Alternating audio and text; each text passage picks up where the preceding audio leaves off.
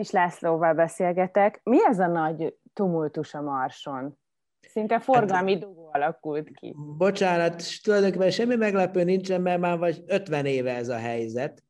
Ugye a Mars és a Föld, vagy Föld és a Mars szépen keringőznek a nap körül, és minden 26. hónapban a Föld és a Mars egymáshoz közel kerül. Ilyenkor nyílik meg az, amit az űrkutatók úgy hívnak, hogy indítási ablak. Egy nagy ház, kinyitjuk az ablakot, és be kirepülnek a madarak. Ilyenkor lehet átküldeni szondát, majd a jövőbe egyszer talán embert a Marsra, egy olyan pályán, ahova viszonylag csak meg kell pöccinteni. Huss és pöcc, mint az történik ugye a mi a francba jó kis regényben, mondjad már Harry Potterben, huss és pöcc, és fél évvel később már ott is vagyunk a Marson. Tehát relatíve egyszerű technikailag megoldani. Ami most történelmi, és elcsépelt maga ez a kifejezés, hogy történelmi időket élünk, de tulajdonképpen tényleg történelmi időket élünk, a Mars iránti fölfokozott érdeklődésnek köszönhetően tavaly nyáron, júliusban, amikor kinyílt az indítási ablak, három szonda is elindult.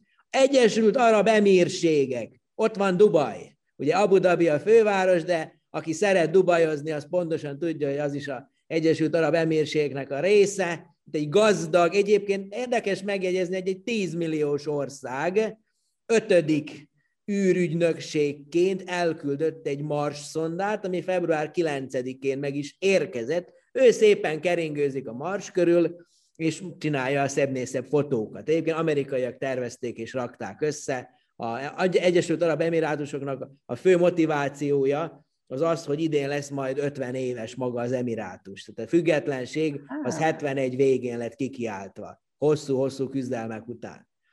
Ugye egy időben lényegében egy héten belül hároman is indultak, és ennyi még soha nem indult. Ugye a kínaiak is küldték a Tianwen egyet, ami nem csak keringőzik a Mars, hanem le is fog szállni, sőt, még egy kis autócskát is visz magával. Harmadikként pedig ugye most a héten, február 18-án csütörtökön fog megérkezni a Perseverance, az amerikaiaknak a kitartás elnevezésű marsjárója, ami szépen csütörtök este, magyar idő szerint este tízkor fog leszállni. Ugye a rádió hullámoknak köszönhetően jó, mit tudom én, 10-15 perccel később érnek ide a jelek, tehát majd csak utólag fogjuk megtudni, hogy sikerült-e. De ugye a tervek szerint egyébként több magyarországi média outlet ezt szolgáltatni, közvetíteni és fogja élőbe, például a Svábhely csillagvizsgó is közvetíteni fogja Facebookon élőbe, négy szakkommentátor fog ülni a monitor előtt, és mond okosakat közbe. Mond. Én már láttam egyébként erről egy, egy modellt, egy ilyen grafikai modellt, hogy Igen. hogy fog majd ez a kitartás Ú, leszáll, kinyílik a, a lejtőernyő, zup, zup, zup, zup, zup, zup, és mi, amikor már a föld fölött lesz, akkor ledobja a kis autócskát, és ő maga tovább száll, hogy békén hagyja az autócskát. Igen, de Soha ilyen kevesen, leszállás még nem volt. Azt kevesen tudják, hogy valami 20 ezer kilométer per óráról kell lassítani a 3 kilométer per óra, szóval ez, ez egy nagy menő. Hát persze, ez egy nagy, te- alapvetően eljutni a Marshoz egy nagy technikai kihívás, és hogy visszatérve, hogy végre adjak választ is a kérdésedre, mi ez a nagy nyüzsgés a Mars körül, tehát nagyon fölpesdült a dolog, Ugye lényegében a, a hold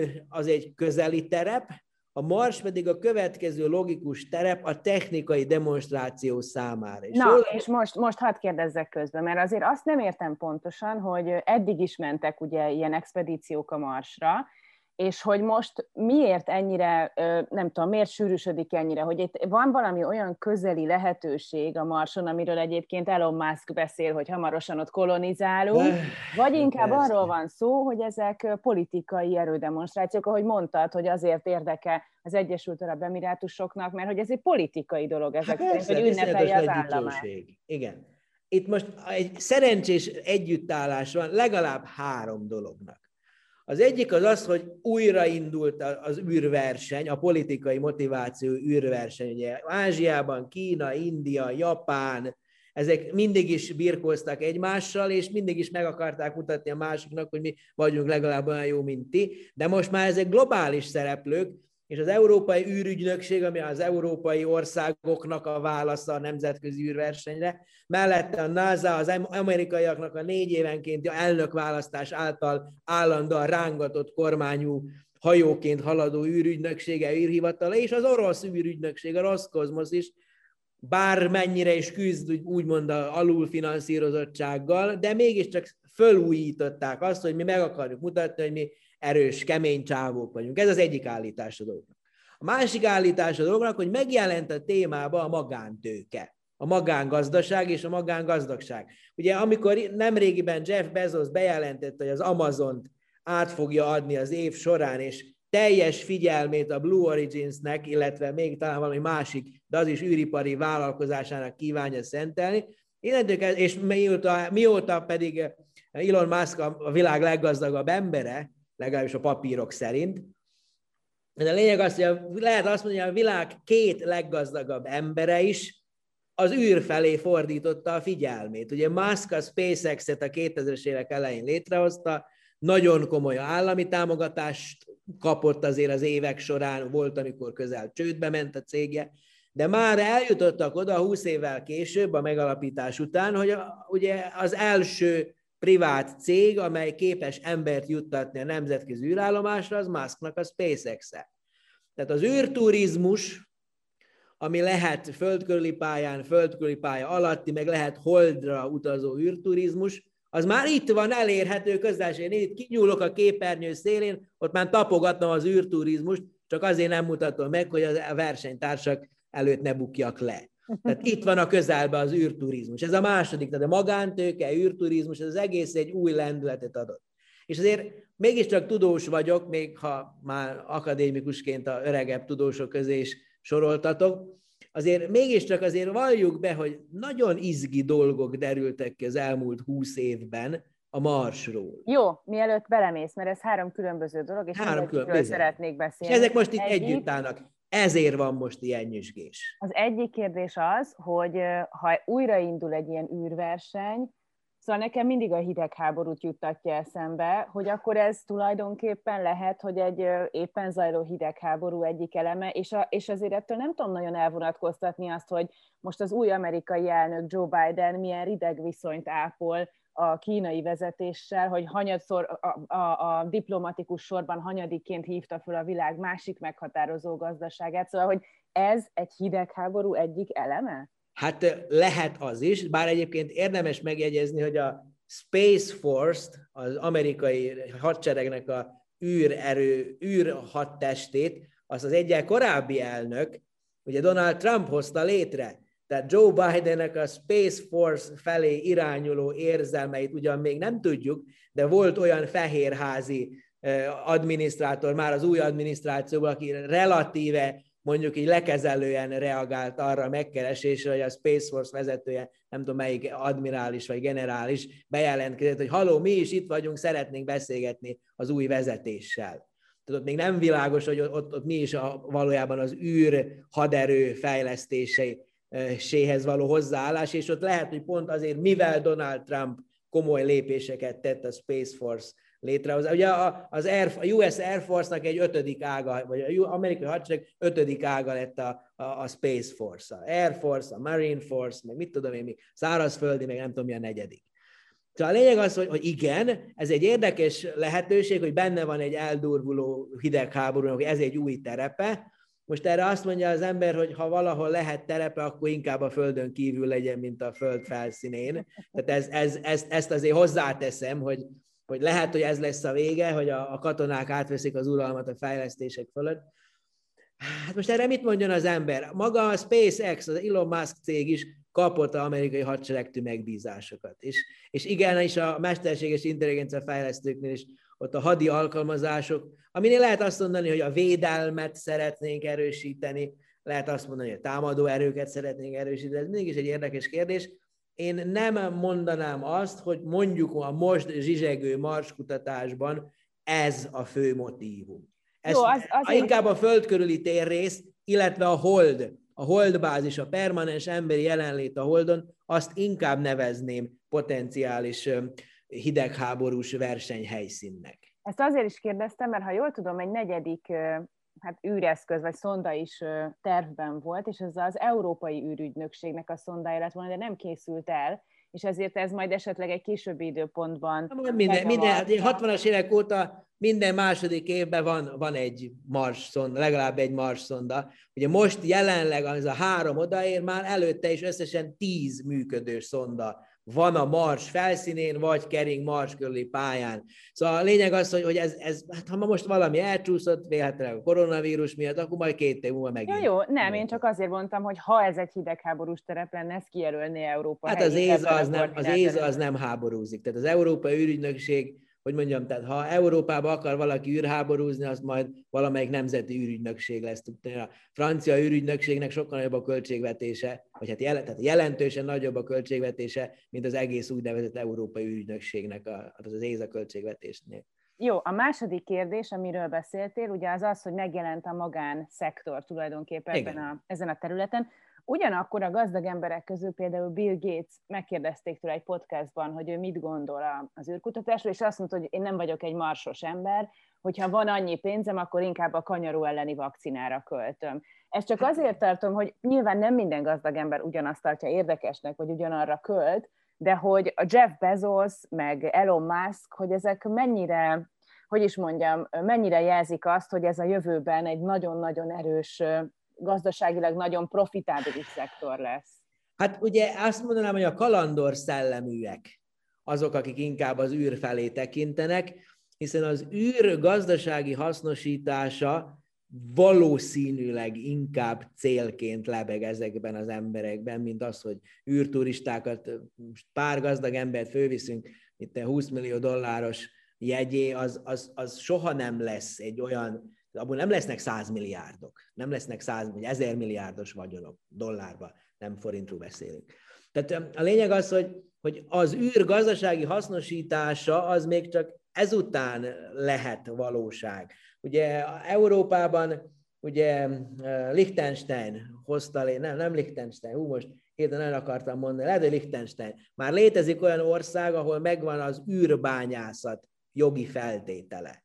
Tehát a kisbolygók hasznosítása, az, az egy olyan potenciál, ami, amiről még nem tudjuk valójában, hogy, hogy, hogy hova vezet. És itt szoktam azt példaként elmondani, hogy tulajdonképpen azért gond, lépjünk egyet hátra. Miért készül az összes high-tech elektronika Kínába? Szerinted miért?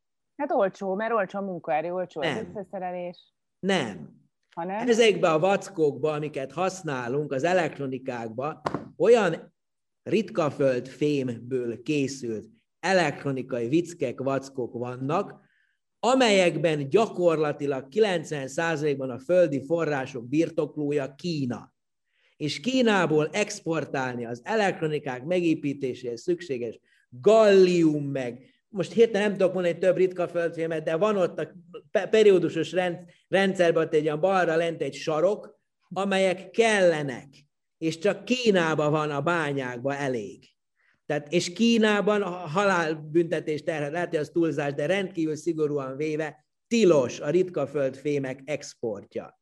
Azért települ oda az összes elektronika gyár, mert ott van meg hozzá a nyersanyag. És erre mondják azt néhányan, én nem tudom ezt megítélni valójában, bár van közel naprendszer kutatáshoz, hogy miért ennyire koncentrálódik Kína területén a ritka földfémek lelőhelyei, van, aki azt mondja, mert ezek kívülről érkeztek becsapódással.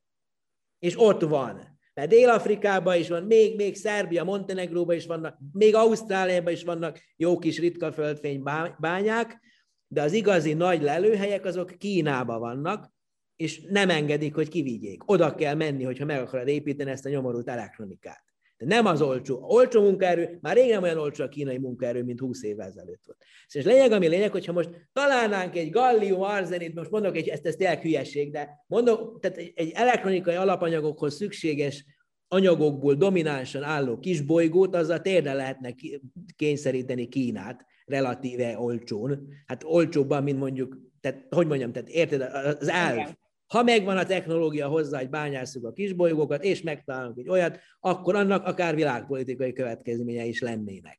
Tehát ilyen értelemben ez a tipikus high risk, high gain akció. Bill Gates láthatólag nem a high risk, high benne a, az emberbarát, a, a, a filantróp jelleg az, ami erős, ezek a kalandorok, meg mondjuk Jeff Bezos, meg Elon Musk, meg a, az a klasszikus vadnyugat, ami most nem vadnyugat, hanem vad, vadűr, vad észak, vagy vad dél, vagy nem tudom milyen, vad szélrózsa minden iránya, mert három dimenzióban történik a dolog. E, ebbe próbálják belelátni a, a, a jövőt. Ugye Musk, ugye ő mondta, hogy már, hogy marsi kolonizáció, hát nem tudom, Szóval ez egy több, több ág is fut egymás mellett, hogy mi lesz majd az, ami tényleg egy föntartható gazdasági aktivitás, ha mondjuk így, hogy űrgazdaságot fog létrehozni, ezt szerintem még senki nem látja. Ha látnánk már, akkor már afelé haladnánk. Jó, de amikor hallod az ő terveit a marsi kolonizálásról, és hogy ehhez épít, itt jegyzeteltem ugye a a csillaghajóját ezért Igen. építi, és akkor ő azt is mondta már egyébként a kolonizálásról szólva, hogy akik először majd oda mennek kolonizálni, azok tuti bele fognak halni ebbe a küldetésbe, de micsoda siker lesz, szóval, hogy ő valahol itt tart, hát, miközben Szóval ez olyan, hát, olyan az biztos, hogy a legelső missziókhoz egy erőteljes érzelmi töltet, azt is mondhatnám akár, hogy hit lesz szükséges a, a vallási vezető, nagy vallási vezető NVV csupa nagybetűkkel által kinyilatkoztatott dolgokat, hogy elhiggyük. Nézd, nem tudom,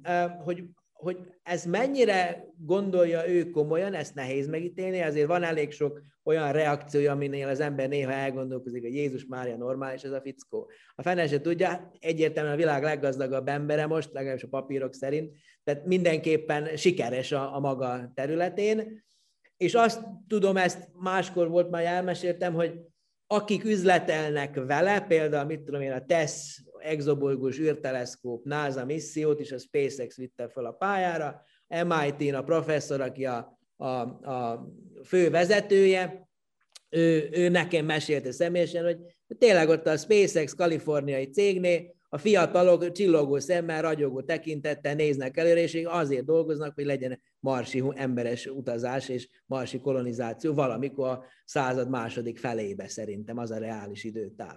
Szóval ténylegesen azt kell mondani, hogy, hogy, hogy, hogy a SpaceX-nél ez, ez nem csak egy szlogen, hanem ezen dolgoznak is, de azért nagyon sok technológiai nehézség van, ami, ami hát még megoldandó. Még egy picit hagyd maradjak Elon Musknál, mert volt egy olyan beruházás, vagy egy olyan terv is, nyilván ezek mind ilyen távlati tervek különböző lépései, amire te is azt mondtad, hogy ez szívás a kutatóknak. Ugyanis van egy olyan terve, ha jól értem, hogy valami rengeteg hát űrszondát, vagy földkörüli föld körül keringő szondát felküldve, de tényleg rengeteget, tehát hogy ő valami 42 ezer szondáról beszél, most összesen 8 ezer kering a föld körül, szóval meg akarja sokszorozni ezeknek a szondáknak a számát, és valami hihetetlenül gyors űrinternetet kialakítani. Igen, ez a űrbéli internet, széles sávú internet szolgáltatási terv, ugye ő ebből akar sok-sok, nagyon-nagyon sok-sok pénzt keresni, amit aztán átforgat a, a marsi emberes utazásba is. De most egyrészt levezették, hogy nem nagyon reális ez a terv egyenlőre, mert nem tud olcsóbb lenni, mint mondjuk az 5G hát, a Földön. E, ugye, ugye voltak már most ugye tesztjei ennek a SpaceX hálózatnak, ha jól emlékszem, Észak-Amerikában talán e, ilyen e, őslakos közösségekhez eljutott a szél, eljuttatta a szélessávú internetet, de ténykérdés, hogy nagy a verseny és nagy a technikai bizonytalanság a dologba. Ugye ezzel párhuzamosan futó 5G fejlesztés, sőt már egyesek a 6G-ről beszélgetnek, ami ugye azt igényel, egy nagyon sűrű toronyhálózattal fedjük le a Föld felszínét. Ez legalábbis a, a humán populációval, tehát a lakott területeken ez, ez, egy, ez egy alternatíva. De ha azt mondjuk, hogy azt tűzzük ki célul, hogy szélessávú internet legyen a Föld bármely pontján, akkor viszont az csak műholdas internet szórással érhető el, és alacsony pályán keringő műholdakkal, mert ha nagyon messziről szórnák, akkor nagy lenne az időkésleltetés az adatcsomagokba. És ugye erre mondja azt az ember, aki ilyenekbe hisz, hogy a Internet of Things, az IoT megoldások, azok igénylik ezt. Tehát, hogyha azt mondjuk, hogy ugye a GPS a globális pozíciós rendszer az a Föld bármely pontján már elérhető. Az ugye arról szól, hogy vannak eszközeink, amelyek passzívan veszik a rádiójeleket a különböző műholdakról, amik keringenek ilyen konstellációkban a Föld körül. Ezekhez nem kell nagyon sok, néhány tucat műhold, akár a GPS, akár az európai Galileo hálózat, oroszoknak is megvan a saját rendszerük, a kínaiaknak is megvan már a saját ilyen globális pozíciós rendszerük, de az eredeti GPS az ugye amerikai, a Global Positioning System, ott csak passzívan veszed a rádiójeleket, különböző műholdakról, más-más időpillanatokban érkeznek be ugyanazok a jelek, és ebből ki tudod háromszögelni egyébként a általános relativitás elméleti korrekciókat is figyelembe véve, hogy görbül a tér, hogy hol vagy a Föld felszínén. De ez egy irányú, itt nincs visszafelé küldött adatcsomag. A következő lépés az a globális szélessávú internetszórás, az is műholdakat igényel, de azok nem távolról, hanem közelről pár száz kilométer magasságból, ilyen pici kis valami, amik behálózák az egész földkörüli teret, és akkor az adatok gyorsan tudnak oda-vissza menni közted és a műhold között. És ez miért jó nekem, hogyha össze-vissza Hát ez most egy miért jó neked? Ugye, ez, tehát, ha 40 évvel ezelőtt megkérdezi bárki, hogy miért jó nekünk az, hogy műholdakról megmondjuk, hogy hol vagyunk a Földön, gondoltuk-e volna azt, hogy soha többé nem tévedünk el.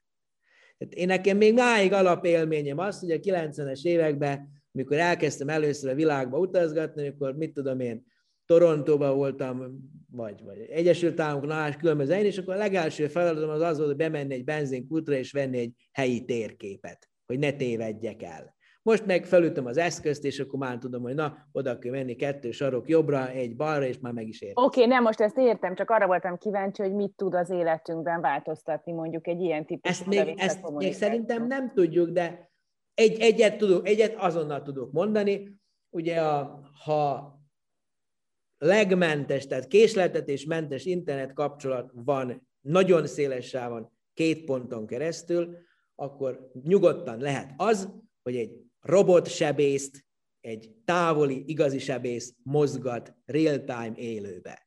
És kiterjesztett valóságban úgy végzi el a, akár agyműtétet is, hogy oda sem kell mennie ezer kilométerre odébb. Ugye itt a, vannak bizonyos erők, akik mindig azt mondják, hogy az önvezető autókhoz kell például mondjuk az 5G, vagy a széles sávú internet az űrből, mert hogy ott azonnal kell tudni reagálni, és fölismerni, és egymással kommunikálni. Tehát nagyon sok alkalmazása van, ami, ami igazából csak a fantázia szab határ. Ha minden mindennel össze van kötve, az a legegyszerűbb dolog, hogy a, akkor az oktatáshoz a széles sávú internet a világ bármely pontjára eljut. Az orvostudomány legújabb eredményei kiterjesztett valósággal, amik igénylik a széles sávú internetet. Nem feltétlenül csak a virtuális valóságokra gondolok, hogy bárhol be tudok menni egy virtuális valóság börtönbe, és akkor 20 évig kísérvök belőle, és elsorvadó hülye leszek a végén, hanem ténylegesen a, a, az eszközök, ha kommunikálnak és internetre kötve egymással mennek a dolgok, akkor átalakítják azt, hogy hogyan éljük az életet. Jó, és akkor most visszacsavarodva a kérdésemre, hogy ez mind nagyon jól hangzik, meg egy nagyon futurisztikus képe a, a világnak, de miért szívás a kutatóknak? Hát azért, mert nekünk elrontja az eget. Tehát a, a, Tehát 42 ezer ilyen... Ömlik akkor egyrészt a rádiócsillagászoknak, ez a, az a hullámsáv, amit használnak, az a, a a rádiócsillagászoknak a legdrágább milliárd dolláros eurós mostan fejlesztett eszközeit gyakorlatilag megvakítják. Tehát, mint hogyha egy optikai csillagász a távcsőben néz, és hirtelen belevilágítanak egy reflektorra. Az egész égbolt a rádióban elkezd világítani. Ad egy, ad kettő. A műholdak visszaverik a nap fényét. Tehát nyár, nyár, nyári égen nyári égnek alkonyolatánál az ember fölnéz, és akkor lát egy-egy ilyen műholdat, és akkor ah, cipcirüpa, Skorpióba, vagy Cüpcürüp Cignuszba, a Cüpcürüp az, ami villog, és egy ilyen műholdként megy az égen, mert mit éppen lassan forog. Ha megépülnek ezek, amikor megépülnek ezek a műholdas internet szóró állomáshálózatok, akkor nem egy-két műholdat fogunk látni, hanem ezer szám. Sőt, ugye a pessimista számítások szerint, bár ha Musk féle mi is a pontos elnevezése, tök mindegy, a, a több tízezres műhold hálózat megépül, akkor a Föld bármely pontján, ahol... Starlink, ez, Starlink. A Starlink, ez az, köszönöm szépen. A Starlink, ha megépül, a Föld bármely pontján, bármely időpillanatban több száz a legfényesebb csillagokkal összevethető fényességű műhold fog látszani. A csillagképeket soha többet a büdös életben nem fogod tudni megmutatni a gyerekeidnek, hogy nézd, az ott a, ő, nem, a, nem az ott, az ott, ó, nem, nem az ott. És azért gondolkozunk, gondoljunk abban, hogy a csillagképek, a állatövi csillagképek, a, a, de mellette Orion is, állat, a bika, a halak, ezek 5000 éves örökségek. A babilóniai civilizációhoz visszavezethetők a legrégebbi csak. Ez tönkre teszi, ez tönkre vágja. Ad egy, ad kettő, távcsöveinkkel, földfelszíni távcsöveinkkel az adatainkba bele fognak rondítani a képeken áthúzó műhold csíkok. Gyakorlatilag volt is egy, az Európai Déli Obszervatóriumnak egy ilyen szimulációja, hogy ha a Starlink megépül, akkor gyakorlatilag a képeink, amiket készítünk az égről, adott esetben harmadát felét ki kell dobni. Ami azt jelenti, hogy ha 12 órás téli éjszakánk van, akkor abból 6 órányi adatot ki kell hajítanunk, és marad összesen 6 órányi adatgyűjtés. Tehát felére lecsökkenti a földfelszíni megfigyeléseknek a hatékonyságát.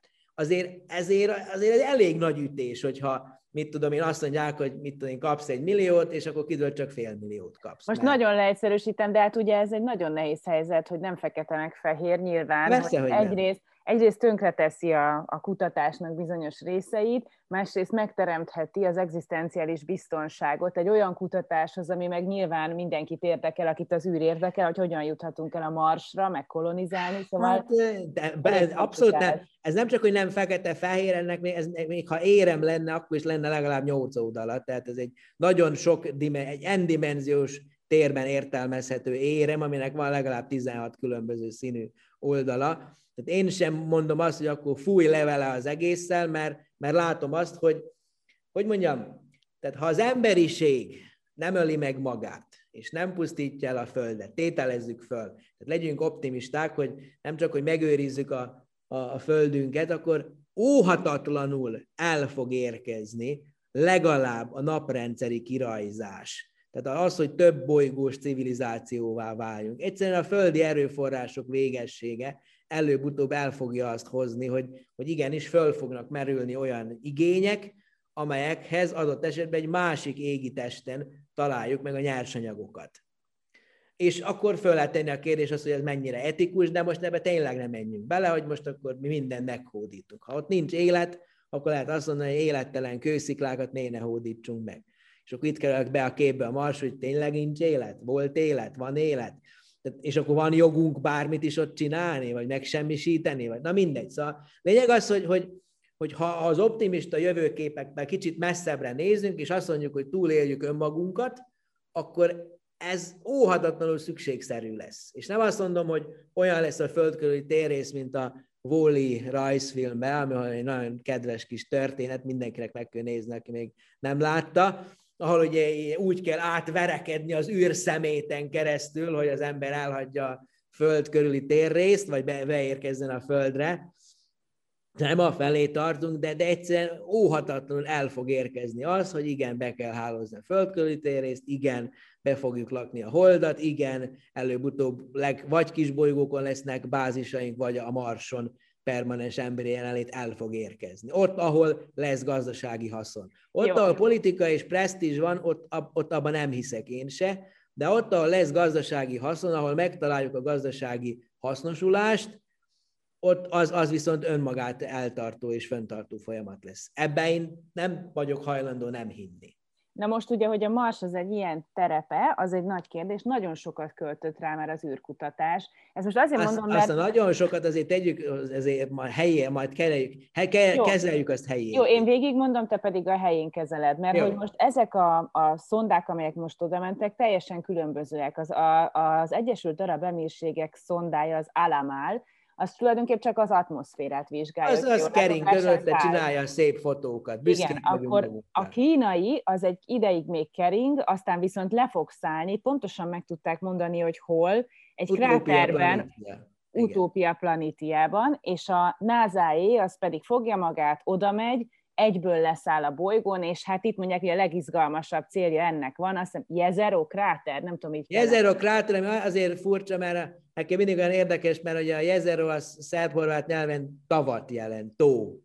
Tehát tókráter, de nem az, szerintem nem arra kapta a nevét, de lehet, hogy arra kapta a nevét. Hát Mindenesetre... most, igen, láttam egy... Láttam egy Vicces, ez... mert pont úgy néz ki, mint egy kiszáradt tó. És ezt pontosan ezt animálták, hogy úgy néz igen, ki, mint igen. egy kiszáradt tó, szóval ez is elképzelhető, de ugye azt mondják, hogy ennek van a legizgalmasabb küldetése, mert talajmintákat fog venni, kvázi az életnyomait kutatja, de a NASA-nak, hogyha jól tudom, ez már 15. ilyen igen, de mindig egyre fejlettebb és fejlettebb. Tehát az, ami ugye már említettem, hogy a harmadik elem, hogy nagyon izgalmas dolgok történtek a, a Mars kutatás kapcsán. Annak idején a viking szondák a 80-as évek legelején, 70-es évek végén, 80-as évek, tehát 70-es, 80-as évek fordulóján szálltak le. És akkor a legelső amerikai szondák, amik leszálltak a Marsra, és ott helyszíni méréseket végeztek, azt találták, hogy eszméletlenül száraz, unalmas kősivatag a Mars. Én magam is azt tanultam annak idején, földrajzból, meg fizikából, még középiskolában, egyetemen, bevezetés a csillagászatban. Mars az egy halott kőszikla, kősivatag, nincs ott semmi látnivaló. Igen, vannak pólussapkái, de azok száraz jégbű vannak, tehát fagyott szénsavhó, az meg kit érdekel. És aztán a 90-es évek végén érkeztek meg az első olyan fejlett műszerek, amelyek képesek voltak betekinteni a felszín alá. Tehát ténylegesen egyrészt kering, keringtek a körülötte, és nagy fölbontású fotókat készítettek, és látszottak a változások, és azt lehetett látni, hogy recens, tehát jelen időben bekövetkező sárfolyások is vannak a Marson. Ilyen hegy, dombódalak egyikébe így néztek ki, másikébe úgy néztek ki, és az egész úgy néz ki, mint egy sárfolyás. A másrészt pedig kiderült az, hogy a neutron szórás, ami mindegy, tehát ilyen atomfizikai detekt, jelenséget felhasznál a detektorokkal, ki lehetett azt mutatni, hogy a felszín alatt egy egész fagyott jeges szféra, egy krioszféra van. Valójában a viking szondák lehet, hogyha csak fél méterre mélyebbre fúrnak, már megtalálták volna a marsi jégnek a tetejét. Uh-huh. De egyáltalán nem olyan száraz a mars, mint azt tanultuk még 30 évvel ezelőtt, csak kifagyott belőle. Sok víz lehetett régen, a felszínformák alapján ma már egyértelmű, hogy korai mars, ugye 3-3,5 milliárd éve ezelőttig tartó időszakban sokkal alkalmasabb volt az életre valójában, mint a Föld, tehát fél bolygót folyékony vízóceán fette, és akkor föl lehet tenni azt a filozófiai kérdést, hogyha egy bolygó fele víz, akkor az egy sziget egy nagy tóban, vagy egy sziget egy nagy tengerbe, vagy pedig egy tó egy nagy szárazföldön, mert fele víz, fele szárazföld. Szóval a lényeg az, hogy fél bolygót, egy félnótás víz fette, aztán ez eltűnt, mert a Marsnak nem volt elég nagy tömege, hogy megtartsa a vizét, ami aztán páraként elment a levegőbe, aztán a napsugárzás szétbontotta hidrogénre, oxigénre, hidrogén elszökött, tehát el, elpárolgott, ha úgy tetszik, de a víznek egy jelentős része bement a felszín alá. És ez az elmúlt húsz évben derült ki, és miért? Azért, mert nem voltak korábban olyan műszerek, amivel be tudtunk nézni a felszín alá. És az is két évvel ezelőtt derült ki, vagy három évvel ezelőtt, tavaly meg megerősítették, hogy most is vannak folyékony állapotú felszín alatti tavak a Marson, a marsi pólussapkák alatt. Ezek vélhetően nagyon erős sótartalmúak, tehát sós vizek, tehát még a, a holt tenger, amiről ugye közismert, hogy rendkívül sós, és akkor nem tud benne elsüllyedni, még attól is sokkal, sokkal, sokkal, sokkal sósabb, mert egyébként kifagyna, mert a marson hideg van, de ha kell megsózod, mint a járdát is, hogy megsózott télen, akkor az megolvad. Szóval ilyen nagy felszín alatti tavak vannak, pont olyanok, mint az Antarktiszon, az antarktiszi jég alatt, ahol viszont tudjuk, hogy vannak extremofil élőlények. És akkor itt térünk vissza arra, hogy mi a fenér érdekes ez a nyomorult mars az élet szempontjából? Azért, mert tulajdonképpen mindaddig, amíg csak a földi életet ismerjük, addig semmit nem tudunk arról, hogy mi a valószínűsége az élet kialakulására. Egy darab pontra nem tudunk valószínűséget mondani. Teljesen elképzelhető az, hogy egy isteni csoda, egy teremtés, egy véletlen, egy, egy, egy soha többet, ezer milliárd évenként egyszer bekövetkező esemény az, hogy kialakul az élet, és aztán kialakul egy értelmesedés, aki adott esetben beszélget számítógépen keresztül egymással arról, hogy mi a valószínűség az élet kialakulásának.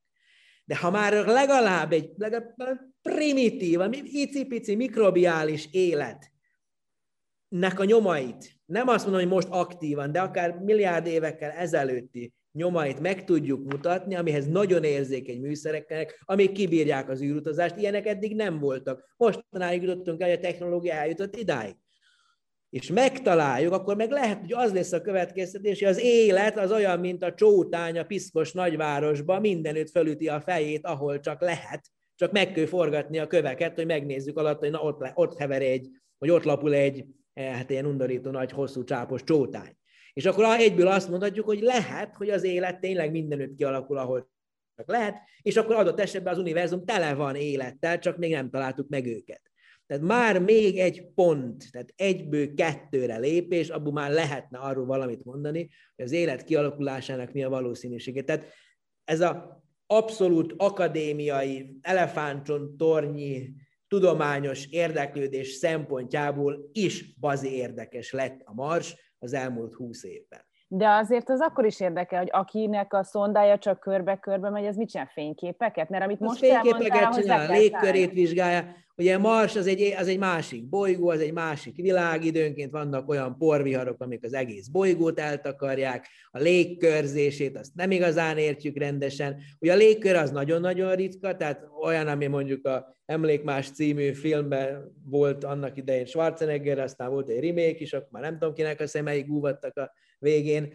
Tehát olyan, olyan ott nincsen, rendkívül ritka a légkör, nagyon hideg van, tehát a legmelegebb egyenlítői nyári napokon érje el a plusz 1-2 Celsius, inkább mínusz 20, 30, 40, 50, tehát ilyen antarktiszi hőmérséklet van, nincs légkör, nincs mágneses tér, tehát érdemes bevonulni a felszín alá, barlangokba, lávacsatornákba, bármibe. Tehát nagyon más, mint a Föld, és hát egy egész bolygót azért megérteni, hát na, hát még a Földünket se értjük. Tehát ilyen értelemben a Földet pedig már 50 éve vagy 60 éve figyeljük föld megfigyelő szondákkal kívülről. Tehát, tehát még az a Egyesült Arab Emirátusoknak, ami mutatja az arab büszkeséget, még annak is lehetnek olyan megfigyelései, amelyek egy, egy érdekes puzzle darabot hozzá tesznek, mondjuk a marsi légkörzés megértése szempontjából. Na azért kérdezem, mert az amerikaiaknál, az amerikai szondánál, a NASA által felküldött kitartás szondánál pontosan lehet tudni, hogy mit fog kutatni, de a kínainál úgy olvastam, hogy csak annyit lehet tudni, hogy célja a bolygó megismerése. Ez így egy hát, Mert a kínaiak ezek maguknak valók. Tehát arról sem mondtak semmit, amikor decemberben leszállt a mintavét, mintavevő mű szondájuk a, a Holdra, és aztán be behabart magának egy olyan talán két kilónyi holdkövet, és aztán vissza is jött decemberbe, arról se tudunk semmit. Tehát ez a kínai állam, kínai űradminisztrációnak a kommunikációs stratégiája, nem mondunk semmit. De akkor az egy illúzió lenne, hogy azt gondolná az ember, hogyha több szonda is érkezik egyszerre ugyanarra a bolygóra, akkor itt van egy nemzetközi egyeztetés, hogy ki mit csináljon, aminek hát, van értelme? Nem, nem, en, en, ilyen, elmondom, hogy miért illúzió ezt gondolni, vagy miért naív gondolat ezt gondolni. Egy tipikus űrprogramnak a kitalálása, kifejlesztése, megépítése, elindítása, célhoz juttatása, ez egy olyan húsz év. Nem tudod szinkronizálni a különbözőeket. Lehet, hogy ha valaki nagyon ügyes, akkor tíz év alatt megcsinálja.